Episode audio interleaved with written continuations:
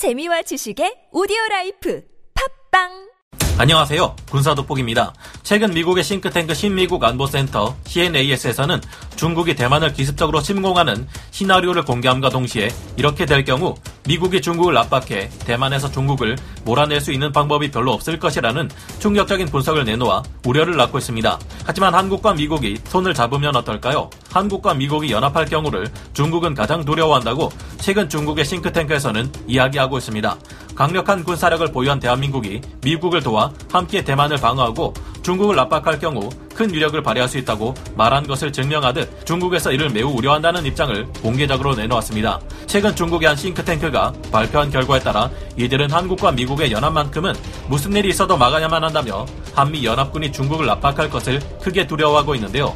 여기서 그치면 다행이지만 역시나 이들은 이를 빌미로 삼아 한국의 대만을 돕지 말라거나 미국과 손을 잡지 않도록 조치를 취해야 한다는 말을 하고 있습니다.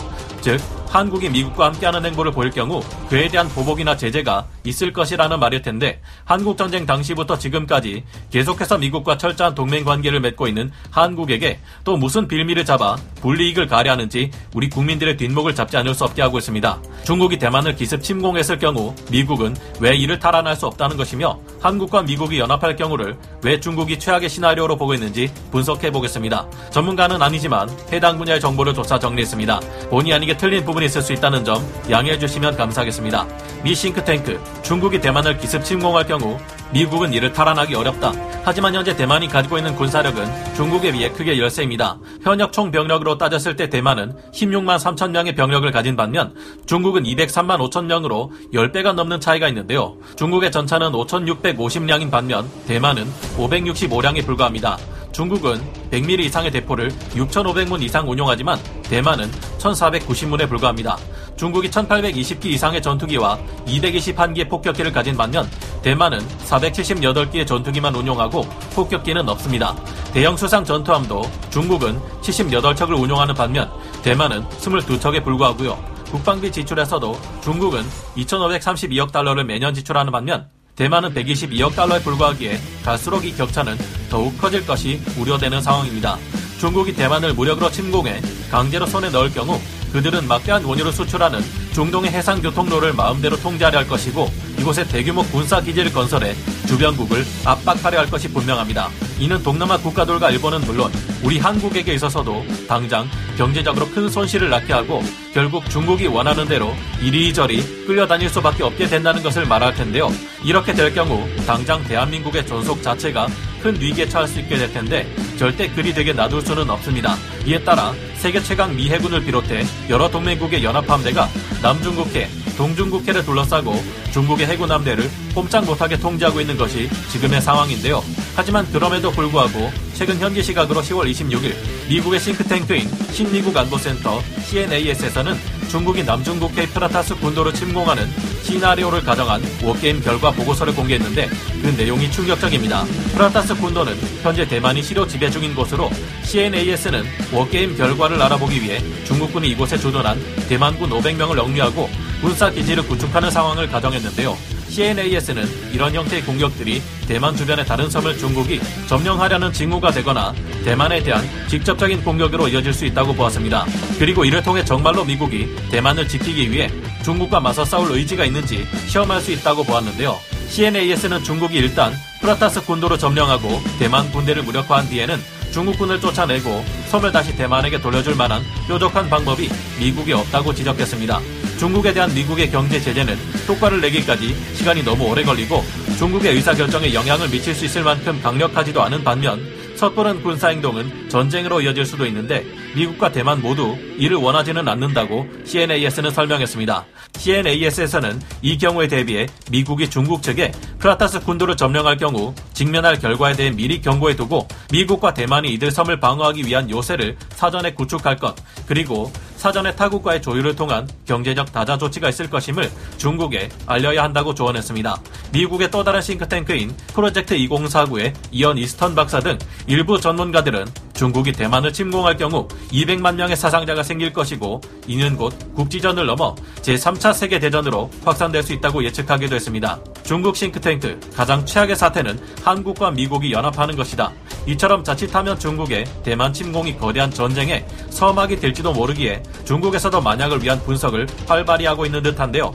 그리고 최근 11월 1일 홍콩의 사우스 차이나 모닝포스트가 우리 한국과 미국이 군사 동맹을 더욱 강화해 유사시 대만 편을 들 것을 매우 우려하고 있다는 보도가 나왔습니다. 베이징이 생각하는 최악의 시나리오는 한국이 미국과 일본의 군사 동맹에 적극 가담하고 대만에서 위기가 발생할 경우 한국이 미국의 편에 서는 것이라는 이야기입니다. 중국의 유명한 싱크탱크인 중국현대국제관계연구소 CICIR은 최근 이와 관련된 보고서를 내고 이 같은 상황에 대비해야 한다고 경고하고 있습니다.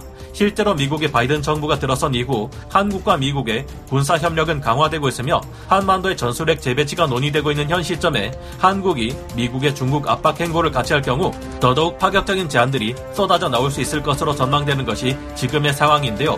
미국은 지난 1월 이후 반도체, 차세대 이동통신 5G 등 다방면에서 한국과 폭넓은 협력을 추진하고 있습니다. 지난 5월에는 한미 미사일 지침이 해제됨에 따라 고체 연료를 사용하는 탄도미사일이나 ICBM의 개발이 한국에서 얼마든지 가능해졌고 핵탄두로 탑재하지는 않았지만 우리 한국은 이미 도산 안창호급 재래식 AIP 잠수함을 통해 잠수함 발사 탄도미사일 SLBM의 시험 발사를 보란듯이 성공시킨 상황입니다. 이제는 누리호 발사체를 통해 사거리 1만 킬로미터 정도의 대륙간 탄도미사일 ICBM까지 개발할 수 있게 된 한국에 중국을 목표로 하는 중거리 탄도미사일 IRBM 정도는 어렵지 않게 개발할 수 있게 된 상황이죠. CICIR의 발표에 따르면 중국이 상정하고 있는 최악의 시나리오는 대만에서 문제가 발생할 경우 2만 6천여 명의 주한미군이 주둔하고 있는 한국이 유사시 대만의 편에 서는 것이라고 합니다.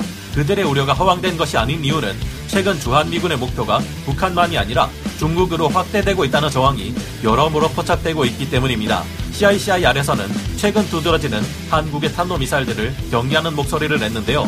미사일 개발에 대한 제한을 해제해 한국이 중장거리 미사일 개발할 수 있도록 허용함으로써 바이든 행정부는 한국에 당근을 제공했고 이는 중국을 봉사하기 위한 것이라는 게 CICIR의 주장입니다. 한국의 미사일 능력은 대북 방어용이라고 하지만 이는 중국에도 위협이 될 수 있다고 송중핑 전 인민해방군 교관 겸 군사평론가는 경고했습니다. 앞으로 한국의 행보가 어떨지는 지켜봐야 하겠지만 2019년부터 대만을 둘러싼 갈등에 대비한 비상계획을 세우고 있는 일본처럼 한국마저 미국과 함께 중국을 강하게 압박할 수 있다고 CICIR은 경고했는데요. 현재 전시작전권 전환 협상이 진행되고는 있지만 상호방위 조약 등에 따라 미군은 전시에 한국군에 대한 작전 통제권을 행사할 수 있다. 미국은 중국이 무력으로 대만을 통일하려 할 것이라 보고 있고 대만 해협에서 실제 충돌이 발생할 경우 미국이 한국의 군대를 동원하는 것을 한국이 거부하기는 힘들 것이라고 내다보았습니다. 이 보고서에서는 마지막으로 한국과 미국에게 적절한 시점에 대만을 도울 경우 불이익이 있을 것이라는 경고를 할 필요가 있다고 말해 우리 국민들의 분노를 사고 있습니다. 청샤오호 인민대 교수는 사우스 차이나 모닝포스트를 통해 이런 괘씸한 언급을 남겼습니다. 중국에 맞서기 위한 양국 협력의 대가가 클 것이라는 점에 대해서 중국은 적절한 시점에 미국과 한국 쪽 모두에게 분명한 신호를 보낼 필요가 있다. 청샤오 인민대 교수는 다음과 같은 말을 남기며 약간의 안도하는 모습을 보이기도 했습니다. 그간 전략적 중립을 지켜온 한국의 주요 교역국이자 한반도 문제 당사국인 중국 대신 미국 쪽으로 기울 가능성은 높지 않다. 글쎄요, 앞으로 우리 군의 행보가 어떨지는 지켜봐야겠지만 그동안 우리를 탄압해왔던 중국의 행동을 봐서도 중국이 동아시아를 지배하게 될 경우 우리가 얻게 될 막대한 불이익을 생각해서도 중국의 야욕을 내버려두어 좋을 게 없을 것 같습니다. 이런 것들을 생각하면 미국이 한국에게 도움을 요청하기 이전에 우리 군 자체에서도 중국의 대만 침공을 견제하는 모습을 보였으면 좋겠다는 생각이 드는데요. 한국 해군은 갈수록 주변국들의 군사력 증강에 대응해 연안을 벗어나 대양에서 작전을 수행할 수 있는 해군 전력을 갖추려 하고 있습니다.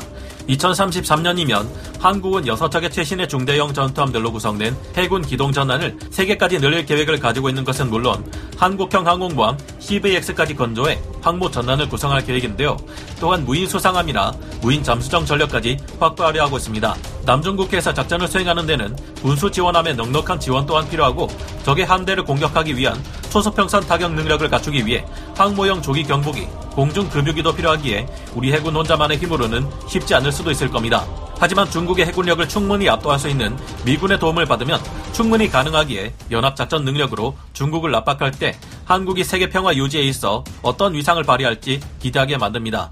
여러분은 이 사안에 대해 어떤 생각을 가지고 계신가요? 앞으로 개발될 현무5 미사일에는 여러 개의 탄두로 이뤄진 다탄두 기술이 적용되어 적들이 더욱 이에 대응하기 어렵게 만들 것이라는 소문이 돌고 있기도 한 것 같습니다. 이 소식이 사실인지는 아직 정확히 알 수 없지만 분명한 것은 한국의 미래 안보를 널리 생각해 봤을 때 중국이 대만을 침공해 점령하는 것은 우리에게 좋을 것이 없고 최악의 경우 그 다음 중국은 한반도의 야욕을 드러낼 수 있다는 점일 겁니다. 중국에게 한국을 절대 우습게 보지 말라고 강력한 경고를 날려주고 싶은 마음인데 여러분의 생각은 어떠신가요? 오늘 군사 돋보기 여기서 마치고요. 다음 시간에 다시 돌아오겠습니다. 감사합니다. 영상을 재밌게 보셨다면 구독, 좋아요, 알림 설정 부탁드리겠습니다.